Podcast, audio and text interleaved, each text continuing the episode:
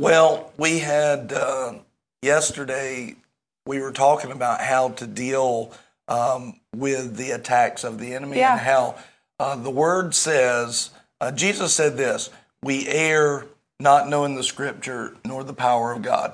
And we were talking about how Nicole and I, when we first started Boomerang, would watch people who would be in agreement on Sunday morning on the Word, and then they would get decimated on Sunday afternoon through the next Sunday, right?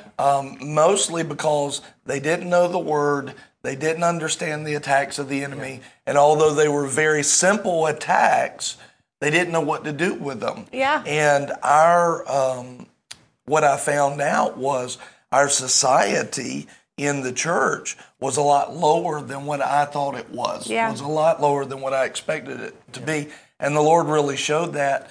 And once I figured that out, I started learning how to help people through that process. But still today, I see people that trip over some of the simplest things. And we don't want to do that. And one of the things that I was thinking about this morning and as I was praying about this broadcast is, how do we, in the middle of the storm, our reaction and our response is very, very important. And in order to harvest godliness and victory through the Lord in that, our response has to be on point. It has to be godly. It has to be biblical. It has to be of the Spirit. Yeah. And many times our response is not of the Spirit. And there's a reason for that. The reason is that we love what we have, and we're not willing to give up what we have. But you see in Revelation, somebody put this in the comments, please. Revelation 12:11, we overcome by the blood of the Lamb, which gives us access to all victory and all authority and all of God's power, the blood of the Lamb, the blood of Christ, the word of our testimony.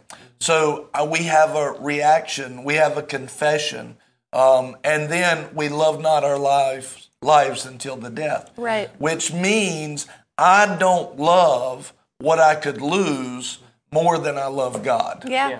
Right? If I don't love my life to the death, then what I'm saying is I realize I could lose something, but I don't want to lose godliness more than what I might lose in the flesh. Yeah. And so a lot of times what will happen is we'll think that, let's say Buddy said something against you. Well, now I'm going to lose my reputation.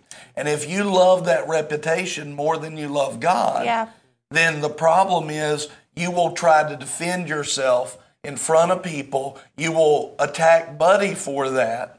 But if you love godliness more than your reputation, you will sow into him forgiveness and love and mercy, and you will take that instead of, you see what I'm saying? And you'll win because now a supernatural, omnipotent power is going to be released when you sow love and mercy. And so when an attack comes up, we have something to sow. Brother Copeland would say, I've heard him say this many times, he would say, first words are important. Yeah. First words. And so he tells the story of one time he was going through the house. He knows the house, but he walks through and there was a sofa in a place that it wasn't normal, like an ottoman. And it was a big, heavy ottoman. And his foot kicks the ottoman. And to the best physical knowledge, he broke his foot or broke his toe, right?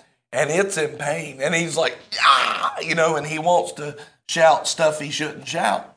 But he said, first words are important. Right. And so he said, I'm the healed of the Lord, And so later on that day, he's walking, and all of a sudden he keeps that confession, right? So what he did was in that moment, instead of sowing into his flesh, he sowed into the Spirit. Right. And he reaped a spiritual action. He stepped out of a car later that day, and he heard...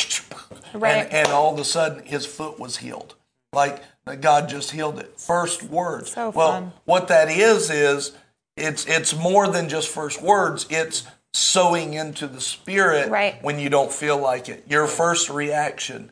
And that is literally a seed. And one of the things I want to look at is Galatians chapter 6.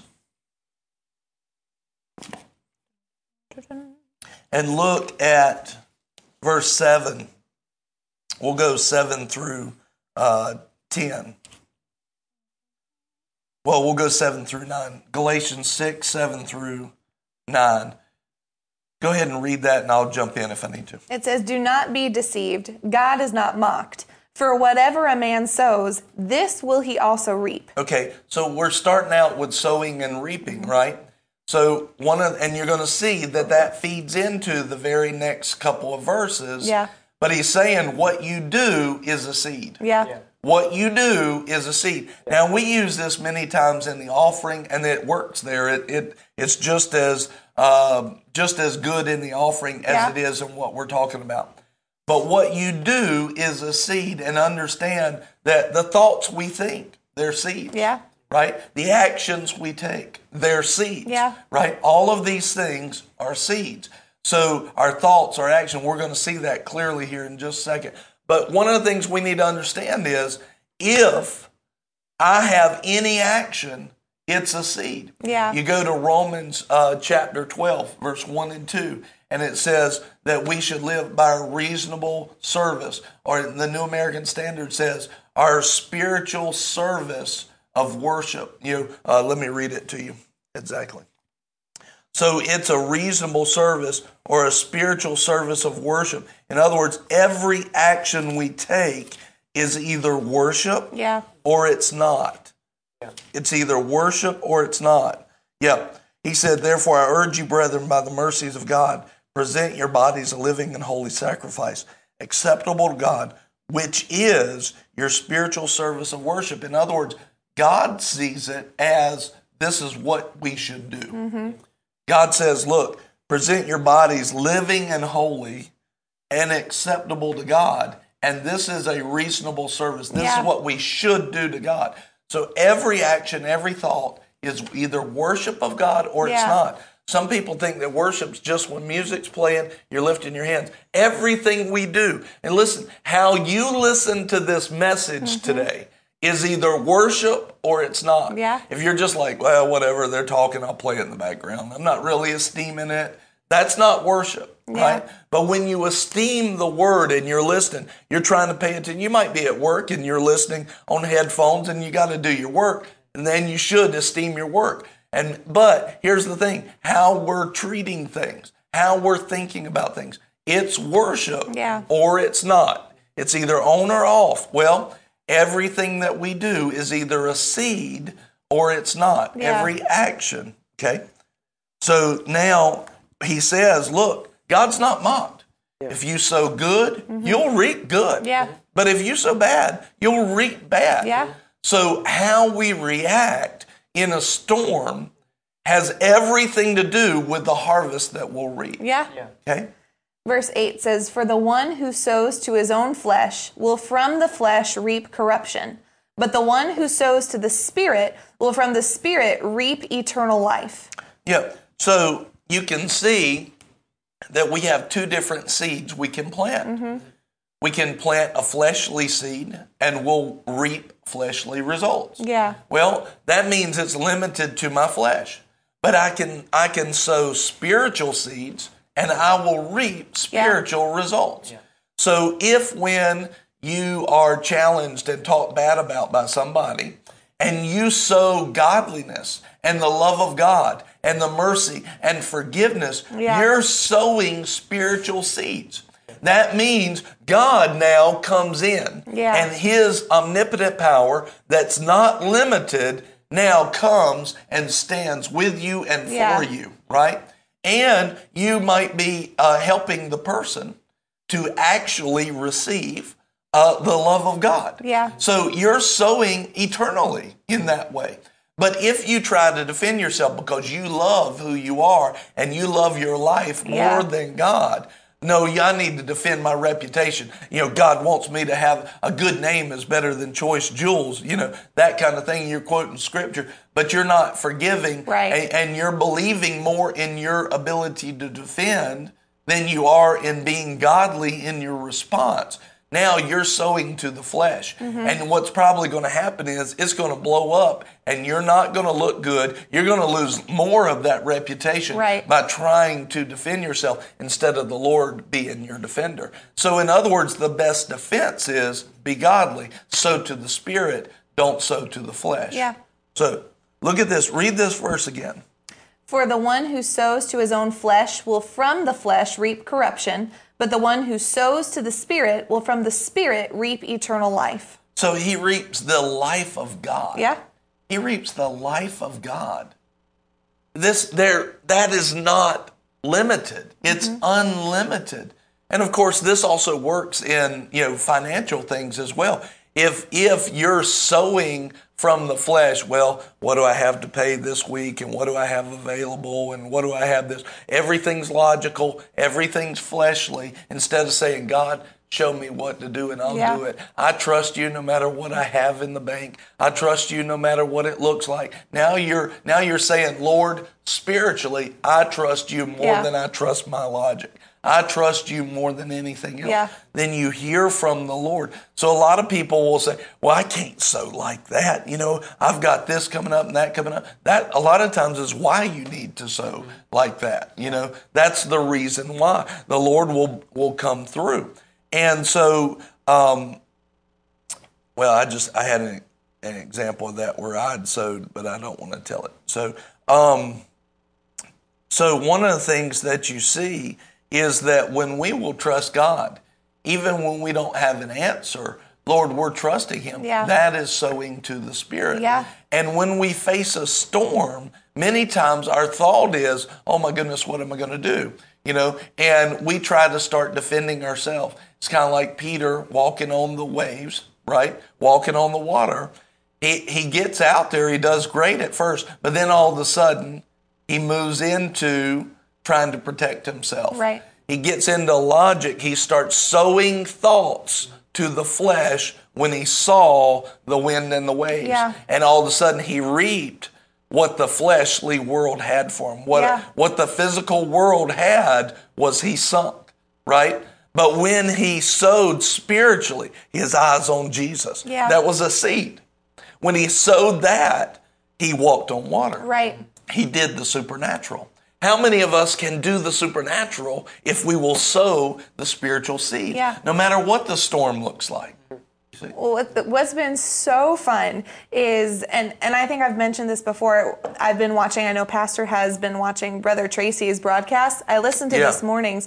You and Brother Tracy preached a very similar message yesterday. Oh, really? And what you just said is like very much in line with what he was talking about. It's so cool to watch just how the Holy Spirit works. That's been happening for a while, and I don't talk to him till long after it. It's so cool. It's the Holy Ghost. But one of the things that he was talking about yesterday in his discipleship class, and he's been talking about it for a while, is removing the mixture. And he was talking specifically about how sowing and reaping is a weapon. It's a tool that that the Lord gave us to use against the enemy to ensure that we are walking in the things God wanted us to. So it's sowing your actions. It's literally a tool to ensure that you're reaping the things of God. Yeah. And so what he was talking about yesterday specifically is as long as the mixture, worldliness, fleshliness, and spiritual, like the spiritual life are in you, you won't reap. You can believe it. You can confess it. You can stand on it. You can have a heart that says, no, I believe this is going to happen, and never reap. You can be patient and stand. But if that mixture's inside of you, that you'll never, ever, ever see the fulfillment of His promises. Yeah. And that's basically what you're saying. If the actions that we're sowing do not produce seeds of life back inside of us, and we're saying, I believe this, but faith without works is dead. If we're sowing actions that produce a mixture in us, we're never going to reap. We're going to stay in that storm. And that's why so many Christians aren't harvesting is because we say one thing and we'll do another thing. Yeah. And they're not synced up. So it's just so interesting listening to you talking, because clearly this is something so important to the body of Christ that not just here, but across the country in Texarkana, I'm sure in so many other places right now, here's Holy Spirit saying, body, it's time to harvest. Yeah. It's time to harvest no matter what it looks like. You can and you will. Yes. Let me teach you how. Yes, that's right. Well, you know, one of the things, this is one of the most dangerous aspects of living. I love what Markey just said. She said, what you taught yesterday about how you're sowing immediately was so good. Something came up yesterday that had the opportunity to upset me, and realizing that helped me to not yield to the attack. Yeah. That's exactly what I'm talking about, because many people yield to the attack before they even realize it, because they've not fixed the seed of their thoughts, the seed of their mouth, to sow to the Spirit. And so they give themselves to those ideas. And that's where, when you get revelation of 2 Corinthians 2:14, but thanks be unto God, who always leads us into triumph in Christ. 1 Corinthians 10:13, who God will not allow us to be tempted beyond what we are able, but God is faithful. Yeah. He will provide a way of escape. Yeah. So in other words, He will not allow me to be tempted beyond what I'm able to handle. So if I'm in a situation, God and I can handle it. Yeah. And if we can't, then I wouldn't be in it. Yeah. You see? And so when you have knowledge of that and it's revelation to you, stuff can come up and come up and come up, but you have revelation of it. It's going to be okay. Yeah. It's going to be all right, or I wouldn't be facing it. Right. Yeah. And when you have that, now your first thoughts, your first seed can go to the Spirit instead of the flesh. And one of the most important things is that we don't mix a worldly response and a godly response. Yep. He's been talking about the mixture. Yeah. We can't mix the two. So one of the worst things that you can get in the habit of, and I hear people use this like it's some revelatory thing, is, well, God gave us a brain for a reason. Yeah. And so what they'll do, the problem with that, and that's true, He did give us a brain, and He wants us to be wise. Right. But He doesn't want us to be worldly wise. He wants us to be godly wise, right? And there's a big difference between those two. And He did give us a brain for a reason. But those things that we meditate on are the promises and the Word, not how to fix ourselves in the situation. He will help fix us in that situation. That's trusting Him. And a lot of times what people are doing is, here's what they're doing. God's showing them a all-powerful way to come out of a situation. But then what they're saying is, but He's given us a worldly brain. Right. And we need to combine those two. Mm-hmm. Now you have a mixture of the holy and the unholy. Mm-hmm.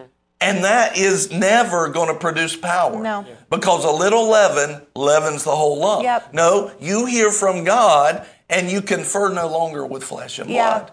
And so it's very important that we understand, you know, in the Old Testament it tells us that the ministers should teach on the holy and the difference between the holy and the profane. And that means to not have a mixture. The profane is the common. That's like common logic in the world versus godly logic. It's like bringing the common. I remember one time we were doing what we thought was right, and we watched, we watched the Super Bowl at our old building. Yeah. We watched the Super Bowl. And so we had service and watched the Super Bowl or something afterwards and watched it that night in the sanctuary. And something in my spirit just was bothering me. I said, Lord, what is this? What's going on? He said, you brought the world into the place that should be kept holy. Yeah. You brought it in there and you mixed the holy and the profane. Mm-hmm. You know, and it's not that we couldn't recover from that. It's just that I was okay with bringing the common thing into a place that should be seen as holy. Right. And I said, Lord, I repent. We will never do that again. We will never do that again. And so even when we have weddings and stuff like that, Like, I'm not allowing a bunch of worldly music to be played.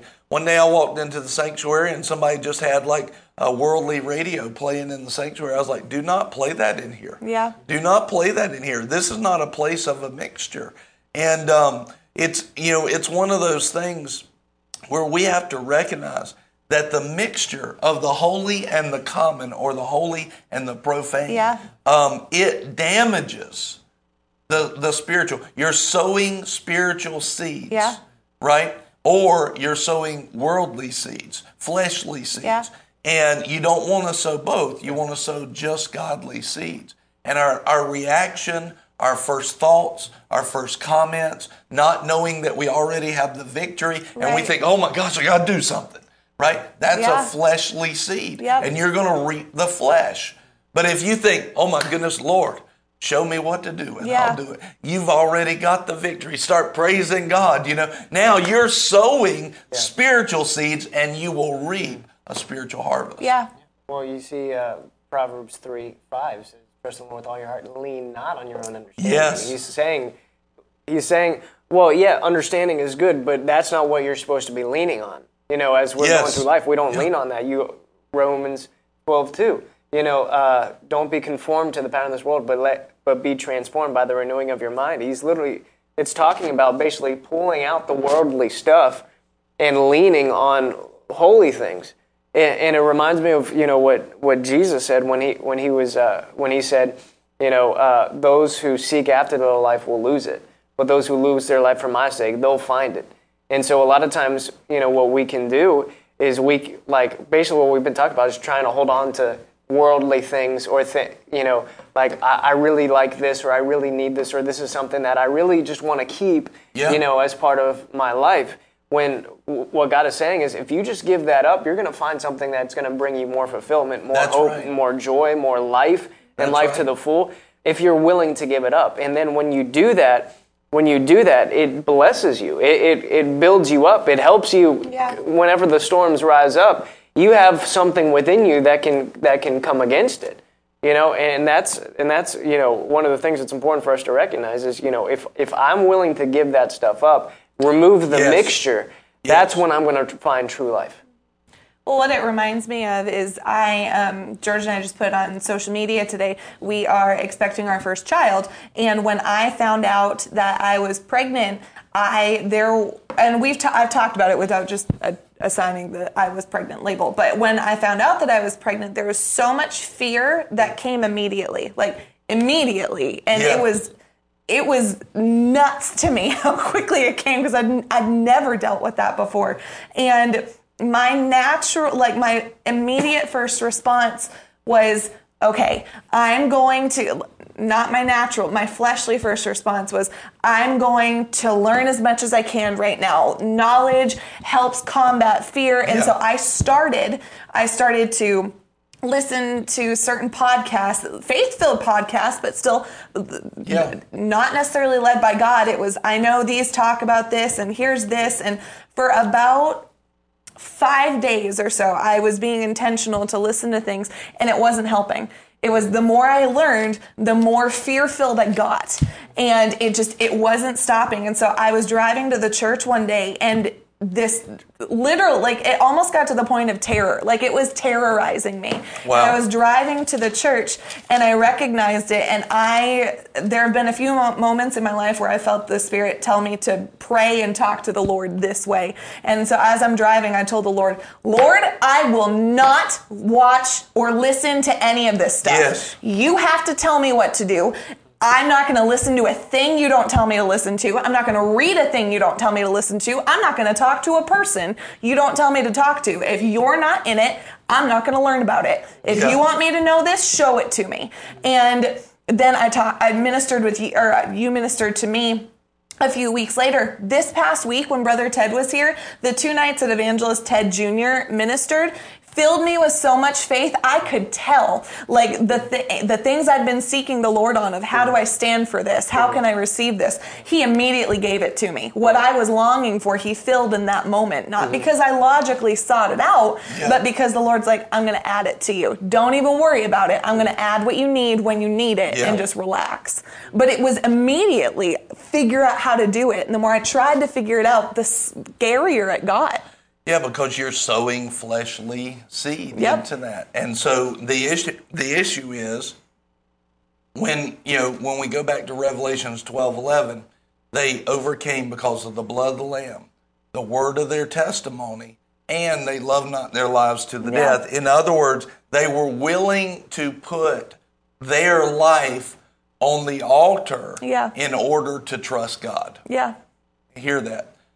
They loved their lives not unto the death. They were willing to put their life on the altar in order to trust God. Yeah. Isn't that the case of everybody, all of the heroes of faith in Hebrews 11? They were willing to put their life on the altar in order to trust God, right? So in a situation like that, it seems illogical in the world and in the flesh to not protect yourself, right? To not do the things that the world would teach you.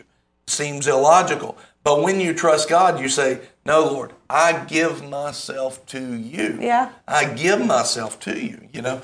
I give myself to you. I give myself to you, to your ways, to your protection. And that may seem illogical, but Lord, I trust you more than I trust my own life. Yeah. You know, I trust you. And when we do that, that's when we overcome. And so when we try to do it our way or the world's way, we're sowing into the flesh and we're immediately limited. We're immediately limited. But when we trust God more than we trust our own actions and our own logic, we are immediately in unlimited. In the unlimited power of God. And that's how people do the supernatural. And that's how it can be easy and light. Right? It goes back to even, you know, Matthew 11 that we've been talking about a lot. Jesus said, come to me, I'll give you rest. Take my yoke upon, in other words, do it my way. Walk where I walk, walk how I walk. Utilize the ways that I've established in this word, and it will be easy and light. So that's why I say, if you ever find yourself in hard and heavy, odds are you are not, you either haven't come to Jesus, or two, in other words, you're lingering out there in some area and you need to come to Jesus and you need to do it his way. And if you don't do it, it's going to be repetitive. It's going to be continuous. You've got to do it his way. If it's hard and heavy and it keeps getting jacked up, there's something that you're doing wrong, right? And we're sowing the wrong seeds. It can be our thoughts. It can be whatever. And a lot of times it's just in our thoughts, like we're trying to confess. You know, if somebody learns to confess the right things, but they're not taking their thoughts captive, then you've taken the part of the yoke about confession on you, but you haven't taken the part of the yoke. You haven't taken the part of the yoke about taking your thoughts captive. Right. And so it's still going to not work like it should, right? You have to do what he's told you to do. And so a lot of times, you know, people are like, okay to still think thoughts that are worldly, but they're not, you know, they're okay to still think worldly and fleshly thoughts, but they'll confess the right things and wonder why it's not working. Right. You know, you have to do it God's way. You have to sow into godliness, sow into the Spirit. Amen. Amen. So let's turn to Romans chapter 8. And verse 5, what'd you drop? Oh, your water. Knock over a water bottle. Romans chapter 8 and verse 5. And it says this, and we'll read Romans 8, 5 through 8. Go ahead and read that. For those who are according to the flesh set their minds on the things of the flesh, but those who are according to the Spirit, the things of the Spirit. So the first thing we see here is if we're of the flesh, then we're thinking fleshly thoughts. Yeah. If we're of the Spirit, then we're thinking spiritual thoughts. So when the storm arises, you can see this very clearly in the storm where Jesus is asleep, you know, and all of a sudden, what are the disciples thinking on? They're thinking on the flesh, right? All of their thoughts is, oh my gosh, we're going to die. Yeah. You know, we're going to die. And Jesus' thoughts weren't there. Jesus' thoughts were, no, the Father told us to go to the other side. Yeah. So his thoughts were spiritual, which is why he got spiritual results. Their thoughts were, look at this storm. Oh, yeah. My goodness, we're going to die. Right? And Jesus, I imagine Jesus' thoughts were more along the lines of, we can't die here. Right. God, the Father, told us to go to the other side. This thing's out of order. Yeah. This is out of alignment. I need to set it straight. Yeah. This thing's trying to go against what God said. That can't happen. Yeah. You see, and all of a sudden, faith rises up because of the thoughts. Mm-hmm. Because of just thoughts, right? So we can be sunk or float based off of our thoughts. And that's what this is saying. He's not talking about even words or actions here. Yeah. He's saying a mind set. Read it again, verse 8. Or verse 5. For those who are according to the flesh set their minds on the things of the flesh, but those who are according to the Spirit, the things of the Spirit. So if you want to start walking in the supernatural spiritual power of God, you got to think like God thinks. You got to think spiritual thoughts. You got to think, thanks be unto God who always leads me to triumph no matter what it looks like. Yeah. Thanks be unto God. Thank you, Lord. You know? Thank you, Lord. But in the middle of the storm, you're thinking that, you know? In the middle of the storm, you're thinking about victory. Yeah. You're thinking about victory. You know, you're thinking, oh, well, this would be fun to watch how God works this out because this can't stay. Yeah. This can't stay, you know? Verse 6 says, for the mind set on the flesh is death, but the mind set on the Spirit is life and peace. So again, we're not talking about words. We're not talking about actions. They are important as well, and they're both seeds. But we're starting at the mind. Yeah. Because words and actions are formed in the mind first. Yep. And where I see people trying to put on spiritual actions and put on spiritual words, but in their mind is going crazy in the flesh. And what that means is their words and their actions are not backed by their belief in their heart. And it's not going to work. And so you've got a lot of people that look spiritual on the surface, but in their mind they've not taken fear captive. Yeah. They're given every thought. They've sowed their thoughts to the flesh. Yeah. And can't you see it right here? If you sow thoughts, verse 6, if you sow thoughts of the flesh, it only produces death. Yeah. That's scripture. If you sow thoughts to the Spirit, you only get life and peace. Yeah. So you have to have those thoughts put in place. And I watched the devil ransacking people because they won't sow the right thoughts. Yeah. He'll throw a thought at them, and their mind will just and run after that fleshly thought, that negative thought, and they won't take it captive. All right, verse 7. Go ahead. Well, one thing, I really started to understand this years ago when you ministered on something.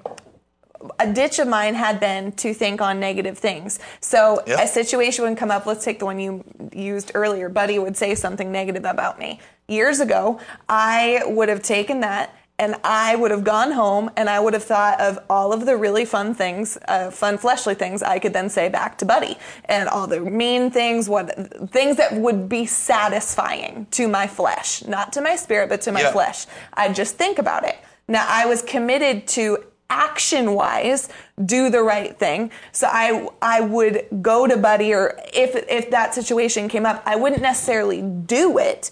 I would say what I knew was right, but because I'd meditated so long on being a smart butt back to Buddy, what would come out of me, even if it was the right word, wouldn't have the right heart. Yeah, it didn't have the base. And it would still explode, and I'd go back to you guys. I'm like, I don't understand what happened. I said what you told me to say, blah, blah, blah, and Buddy did blah, blah, blah, and it was bad, and I don't know what happened.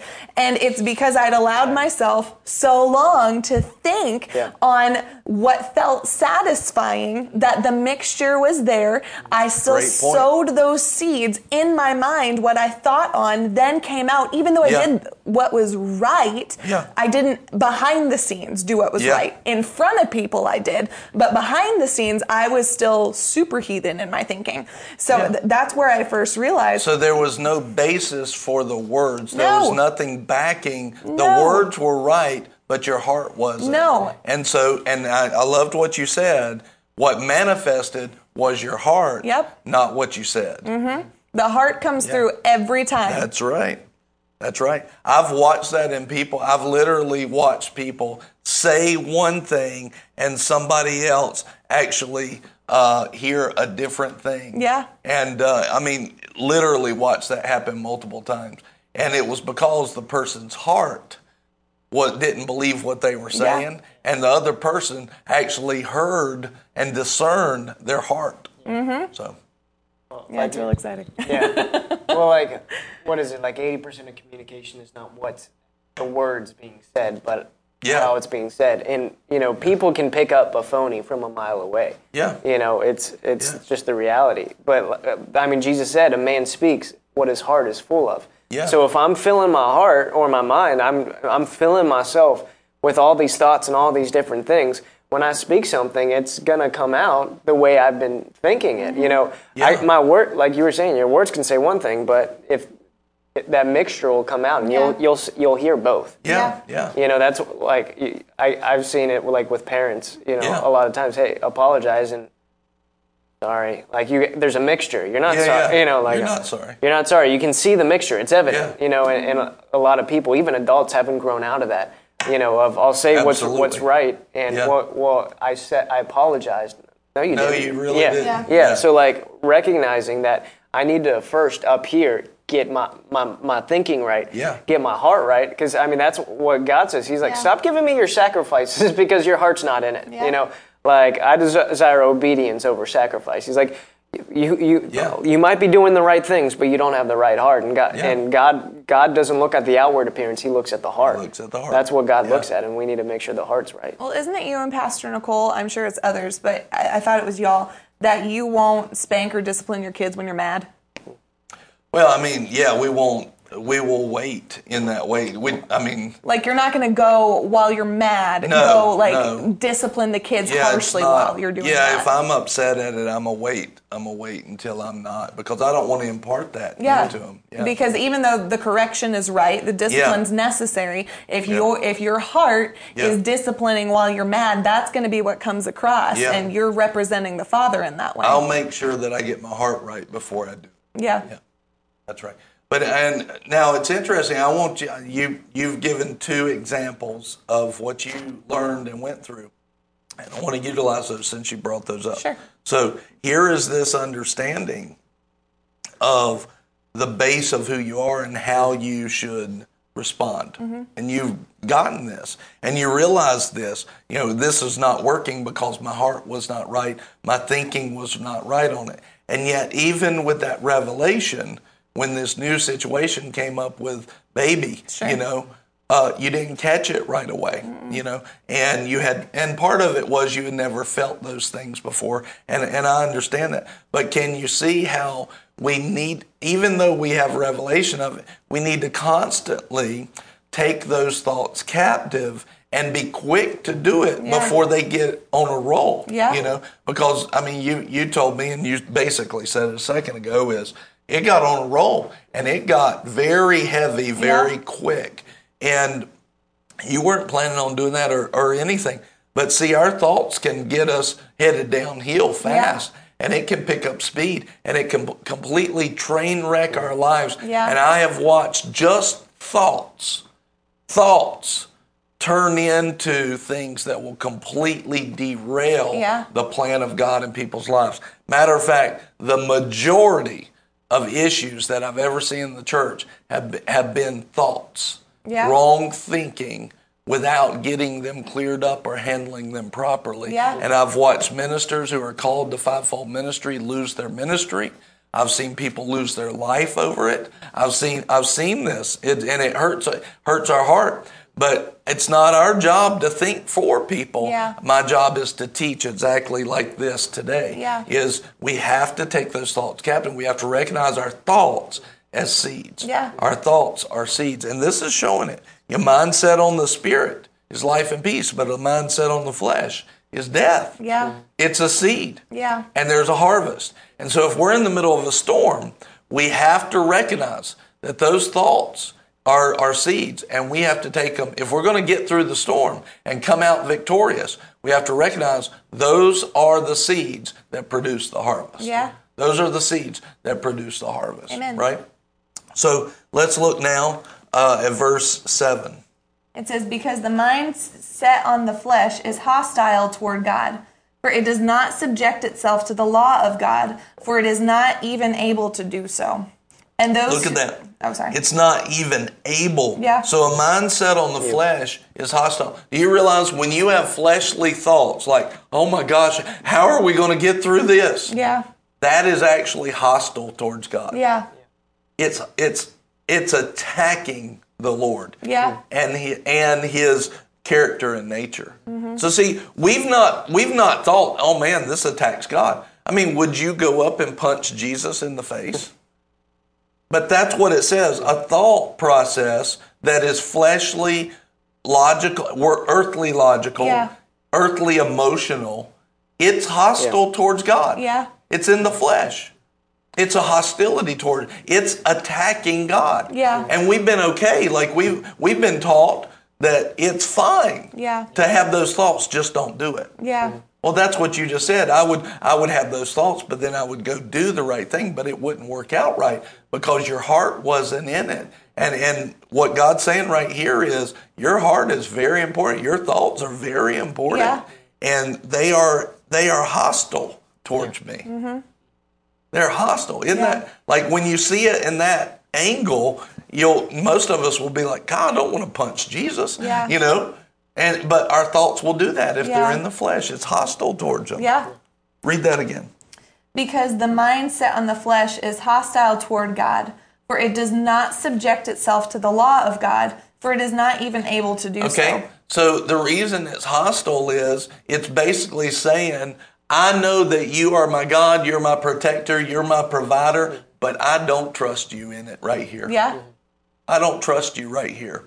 And so it breaks outside of the law of God that he is trustworthy. Yeah. It breaks outside of the love of God, and it's a hostility towards God. Now, how can we expect to have a godly fruit when we're attacking the very God who will save us? Right. You know, it's kind of like somebody who's drowning, and somebody comes up to save them. And a lot of times they'll fight the person who's trying to save them from drowning. And many times that's caused lives to be lost, either the person trying to save them or the person that's drowning. Yeah. And but in other words, when we think wrong thoughts, have wrong emotions, and we don't take those things captive, we're fighting our very Savior. Right. And we're not able to recover from it because it doesn't subject itself to the law of God, and it's not able to do so. Right. It's not able to do so. So we've got to get to the place where we take those thoughts captive. Yeah. And our first thoughts are very important. They are seeds. Yeah. Verse 8 says, and those who are in the flesh cannot please God. Cannot please God. Yeah. Can't. How many of us want to please God? Right. How many of us want to please God? Yeah. Right. And but he says, if you're thinking fleshly thoughts and your mind is set on the flesh, and see, most times when we read those verses, we're thinking, well, if I think about sin. But see, a lack of trust, a lack of faith, if you go back to Romans, I think it's Romans 5, a lack of faith is sin. Mm-hmm. It is sin. Yeah. So if I'm thinking, I'm not going to be okay in this, I got to protect myself, I got to carry the weight of this myself. Yeah. That is sin. That's fleshly. Yeah. So a lot of times we don't think that those thoughts are sinful and those thoughts are bad, but that's exactly what he's talking about. Yeah. He's not just talking about, stealing and being a thief. Yeah. He's not just talking about, worshiping an idol and the 10 commandments. He's talking about not trusting him, not having faith in who he is. Well, you're searing your conscience. Yeah. Your spirit man knows who God is and what he's capable of doing. But when that thought comes in, it sears the conscience, and that seared conscience is what will lead you to the lack of faith. It won't work. That's exactly right. Yeah. Well, the Bible says in Hebrews, it says, without faith, it is impossible to please. Yeah. And that's what we're talking about. You know, when I'm... when my mind is getting into a place of this isn't going to work out in fear, you know, what's happening is it's a lack of faith. And that's, you know, just... Yeah. Well, when you look back at the same story with Jesus on the boat in the storm, he's asleep, and they are on the deck fearing for their lives. Mm-hmm. And then we see him correct them. Yeah. And you'll have people that'll say, you know, I'm not going to tell you you don't have any faith. That's just wrong to tell me I don't have enough faith. Yeah, that's very short-sighted. Yeah. Mm-hmm. You know, that's very short-sighted to take that approach. And because what Jesus was getting at is, if you don't take these thoughts captive, the devil's going to kill you. Yeah. Because you're going to yield to his way of doing things instead of yielding to my way of doing things. I gave you the word, and that word has in it all the provision that you need. Yeah. Let us go to the other side. In that word was everything that we have. Now, they were learning in that process, and praise God, Jesus was with them. God's merciful, all of that. And God won't allow us to get in a situation that he won't provide a way of escape in. Yeah. So we can have the confidence that if we are in a situation, the escape and the victory is already planned. Yep. So that should give us great confidence. In other words, we shouldn't find ourselves in that situation and then be like, oh my goodness, what are we going to do? Right. Because in other words, what that's saying is God doesn't know what he's going to do. Right. Yeah. Well, that's not true. God knows exactly how to bring you through, exactly how to give you a way of escape and victory. Yeah. You wouldn't be in it. You would not be in that situation if God didn't have a solution. So when we go, what are we going to do? That is completely flesh thinking. And if you have flesh thinking, the only harvest of that is death. Yeah. And so God's teaching us and showing us you can't have life and peace if you keep thinking like that. Yeah. You know, so that's why he challenged, oh, you of little faith, you know. And then later, how long am I going to be with you? So we must come to a higher level in our thought process. We must come to a higher level. Yeah. Look at this, verse 13, or I think verse 12, Romans 8 and verse 12. Go ahead, buddy. Romans 8:12 says, so then, brethren, we are under obligation, not to the flesh, to live according to the flesh. For if you are living according to the flesh, you must die. But if by the Spirit you are putting to death the deeds of the body, you will live. So what you see here is God's telling us by the Holy Ghost, we have an obligation. A responsibility to think this way. The mind, the flesh, the actions, and the thoughts. We are under an obligation. Yeah. And if we don't take up that obligation. So, see, when he says here, you are living according to the flesh. What was he saying just a few verses later when he was describing this? You were living according to the flesh when your mind was set on the flesh. Yeah. Yeah. In other words, so now we're still talking about the same type of stuff. Mm-hmm. He says, so you're under an obligation not to the flesh, to live according to the flesh, to live thinking these fleshly thoughts. Yeah. You have to sow spiritual thoughts. Yeah. In order to have victory, you have to sow spiritual thoughts. Amen. For if you are living according to the flesh, you must die. Mm-hmm. You must die. This is what? You must. And then he says this, but if by the Spirit. So in other words, if I will make my thoughts the Spirit's thoughts, then I'm putting to death the deeds of the body. In other words, now look at this. I'm putting to death ungodly thoughts. Yeah. So our track and our progress should be actively diminishing fleshly thinking. Yeah. Yeah. Very actively, our thoughts of the flesh should be going down, down, down, down. Our thoughts of a lack of faith should be going down. Our thoughts of, oh my goodness, what are we going to do? Those things should be going down because it's a lack of faith. It's not trusting that God has a plan for your victory, which he's already established. Yeah. Yeah. He's already established that. Amen. So it's not trusting that. And so If we're diminishing and putting to death the deeds of the flesh, we are putting to death ungodly, unfaithful thinking. Yeah. And that means that when we face a situation, and I can remember when I first started getting a hold of this, I know that's right. And I'd go a year or so and all of a sudden a problem would come up, and 3 days later I'd figure out that I've had the wrong thinking for 3 days since the problem came up, yeah.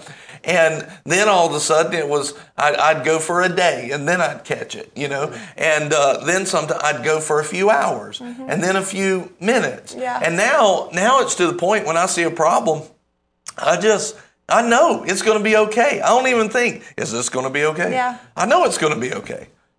And if we can get those thoughts in us and those thoughts now have become my heart. Yeah. So it's so much easier to get the victory.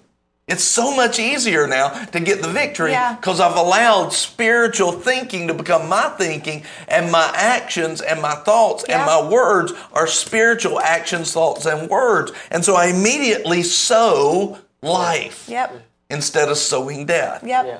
And oh man, does that make it easier. Life becomes so much, and I'm literally seeing it's easy and light. Amen. It's easy and light. And it's like when, the other week when our dog got hit, she comes walking up. I was like, this is not right. This should not be happening. This is not the end. And I started speaking life. I'm believing God has a solution. And we're believing God. And it was like a miraculous turnaround. Yeah. And now she's doing all kinds of stuff and acting like her normal self and chewing up toilet paper, which I don't like. And but I'd rather have her chewing up toilet paper than be gone. Yeah. And but she's back to her normal self, getting into stuff, and we're going to have to pray that off. But she's running, playing, excited, energetic, all that, just a complete miracle. But why do we have that harvest? Because in the moment, we took our thoughts captive and we sowed life, godliness, faithfulness. Amen. This is not going to work out. We sowed those thoughts. Logically, it did not look good, but then we sowed. And so I told the story, but I left her outside sitting there. And in the logical, I'm not sure that she would have been alive when I walked back outside. Yeah. And we went inside and did exactly what the Bible taught us to do. And we started praising God. We stopped looking at the storm, and we looked and set our eyes on Jesus. And we started praising him. Lord, we trust you. We worship you. We did what Job did in chapter 1. And we hit our knees and started worshiping him. And I went out there 30 minutes later, and she got herself up and walked herself in the door. Yeah. Total turnaround from what it was 30 minutes before. Why? Because we sowed life. We sowed thoughts and actions of that. Yeah. And so, and have I missed it before? And have I missed some of those things? Sure, I have. I've missed it and tried to do it and missed it and messed it up and tried to do it, and for some reason it broke and I didn't even know why it did. Sure. But you don't stop because God is trustworthy. I might miss it, but he does it. Yeah. And he is trustworthy and he is faithful. Amen. All right. So now look at this. Read this again, 12 through 14. So then, brethren, we are under obligation, not to the flesh, to live according to the flesh. For if you are living according to the flesh, you must die. But if by the Spirit you are putting to death the deeds of the body, you will live. For all who are being led by the Spirit of God, these are the sons of God. See, if we want to be as children with rights and inheritance, we have to live by his way. Yeah. Yeah. The ones that are led by the Spirit, these are the children of God. Yeah. All right, so now let's go to James 3:18. Oh, my goodness. Mm-hmm. Wow. Mm-hmm. I saw you keeping turning. I'm like, we are going longer today. I didn't realize it. James 3:18 says, and the seed whose fruit is righteousness is sown in peace by those who make peace. Yeah, the seed whose fruit is righteousness. In other words, if we want a righteous fruit, then we sow in that righteousness, right? We sow right things to get the right things. Yeah. We sow right thinking to get right harvest. Yeah. We sow right words to reap right things, right? And keep going into chapter 4. What is the source of quarrels and conflicts among you? Is not the source of your pleasures that wage war in your members? You lust and do not have, so you commit murder. You are envious and cannot obtain, so you fight and quarrel. You do not have because you do not ask. You ask and do not receive because you ask with wrong motives, so that you may spend it on your pleasures. Okay, so what you're seeing here is that all of these fleshly things are what's motivating even their prayers. And they're thinking they're sowing the wrong seeds. Yeah. The context is you're sowing unrighteous seeds and you're reaping unrighteous results because the seeds are wrong. Yeah. And so it's not, seeds are not just in finances, but can you see now with an understanding of seed time and harvest in money, can you see how seed time and harvest is going to work in our thoughts, in our words, in our actions, and it's playing out the same way. So you can see how money becomes a teacher, which is what Jesus said, these little things. How, if you don't understand these little things, how will you reap the true riches of the kingdom? Right. So once we understand seed time and harvest in finances, you can see how, hey, if I sow those thoughts, I can see how I'm going to reap the wrong things. Yeah. Right? Yeah. But if I sow righteous thoughts, I'm going to reap the fruit of righteousness. Yeah. And all he's talking about here is they're sowing all the wrong things. And notice what they're sowing is quarrels, conflicts, things that their flesh wants to do. Yeah. He's not talking about money here directly. He's saying they're envious. They fight and quarrel, right? They don't receive their prayers answered because they're sowing the wrong things. Yeah. We've got to take our thoughts captive. Yeah. We've got to think on those things. So one last thing is Philippians 4:8.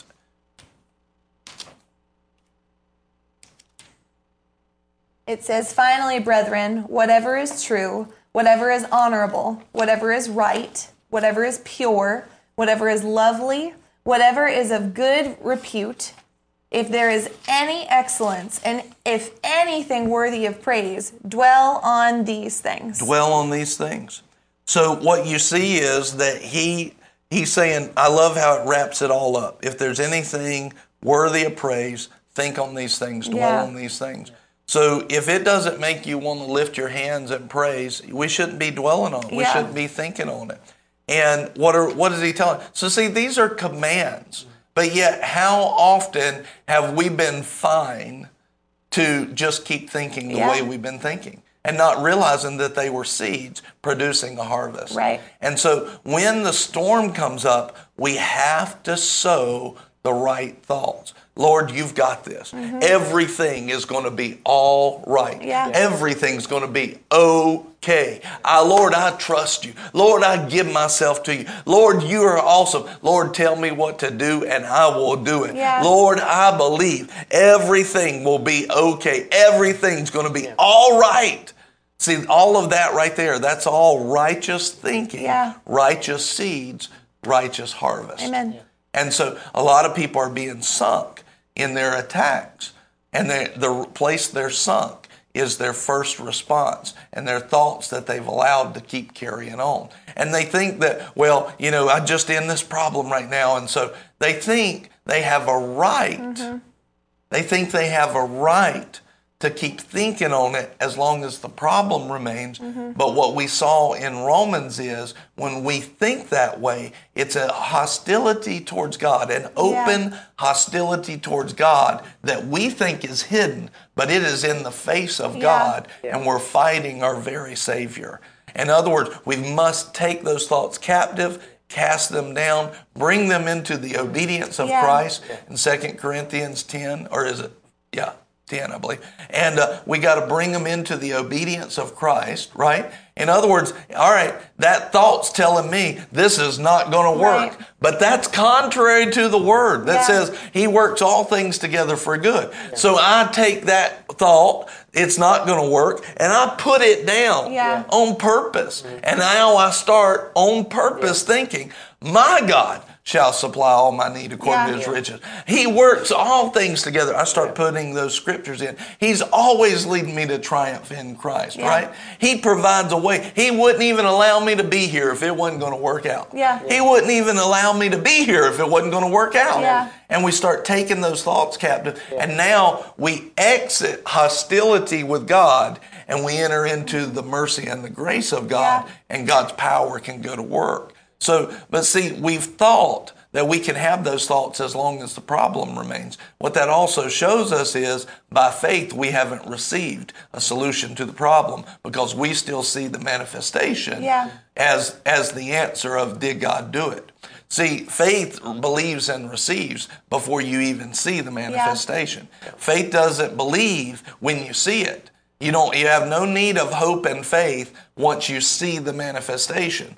Faith believes when you can't see it. You know, faith is not in the seen realm, right? It doesn't take its cues from what it sees. Faith takes its cues from the Word of God, the character and nature of God. It thinks along those lines. And so when we start thinking that way, and we stop giving ourselves a pass because it looks like the problem is still there. When we stop giving ourselves a pass on that, then we exit hostility of God and we enter into the grace of God and the mercy of God. And now His power can go to work. Amen. Well, a few minutes ago, I believe the Holy Spirit told me something. And I believe the anointing's already going in line with what I believe He showed me.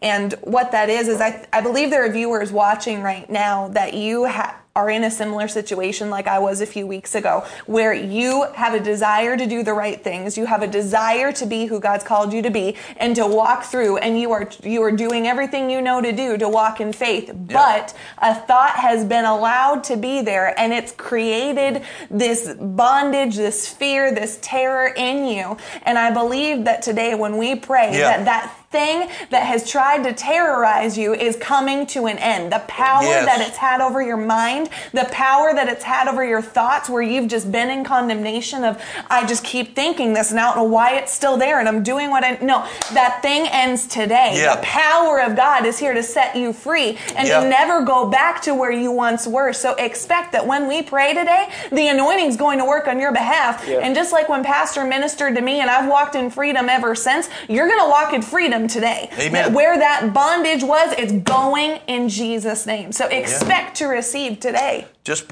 lift your hands if you're able to and pray that out now. Father, in the name of Jesus, we thank You that You are the God who, where the Spirit of the Lord is, freedom comes to each person. Lord, in Jesus' name, power of terror is broken over the minds of our viewers now. Where once was power of terror comes the power of the Spirit of God.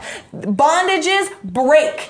Bonds fall off now. Chains dissipate, and let the anointing of God come in. Lord, Your Spirit is peace. Yes. It is life. It is hope to those who find it.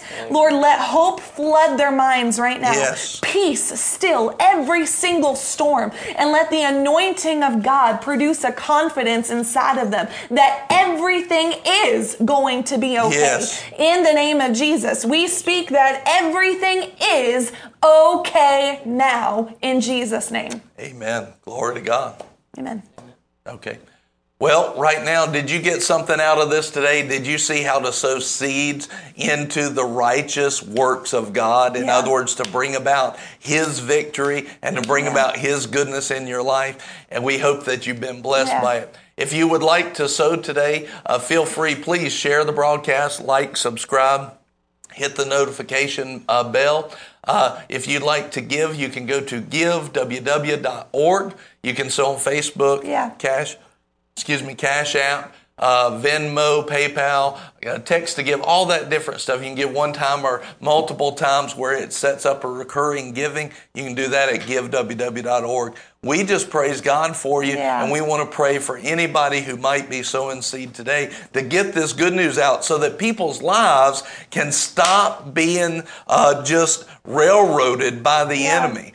This is where this comes from. I was tired of seeing people being railroaded by the enemy and just trashed and decimated. But one of the things is we haven't realized that we were playing a part in our own destruction, and we have to take responsibility for that. Good. So people need to see that and hear that message, and every time that you sow, it helps get that out there. Yeah. So Father, right now, everything that everybody sowed, I see that one on Facebook right now. Lord, let it be blessed. Yeah, let it be overflowing, pressed down, shaken together, running over in the name of Jesus. Thank you, Father, for your goodness and your mercy. Lord, let it be a supernatural, quick, and exponential harvest in Jesus' name.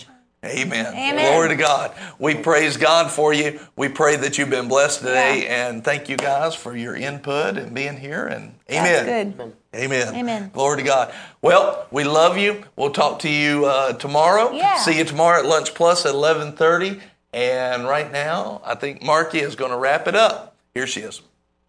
Hey guys, if you haven't, I would plan on watching this again. This was very, very good. And make sure to send it to people. Make sure to like the broadcast right now if you haven't liked it, and share it. If you're on Facebook, hit the share button. If you're on YouTube, you can also hit the share button and send it to people, or also copy and paste it into Facebook for your Facebook friends to see it on YouTube. All kinds of fun stuff that you can do there if you look. Make sure you're subscribed, and we will be back tomorrow at 11:30 for another wonderful day of fun and the Word, and we'll see you then. Bye.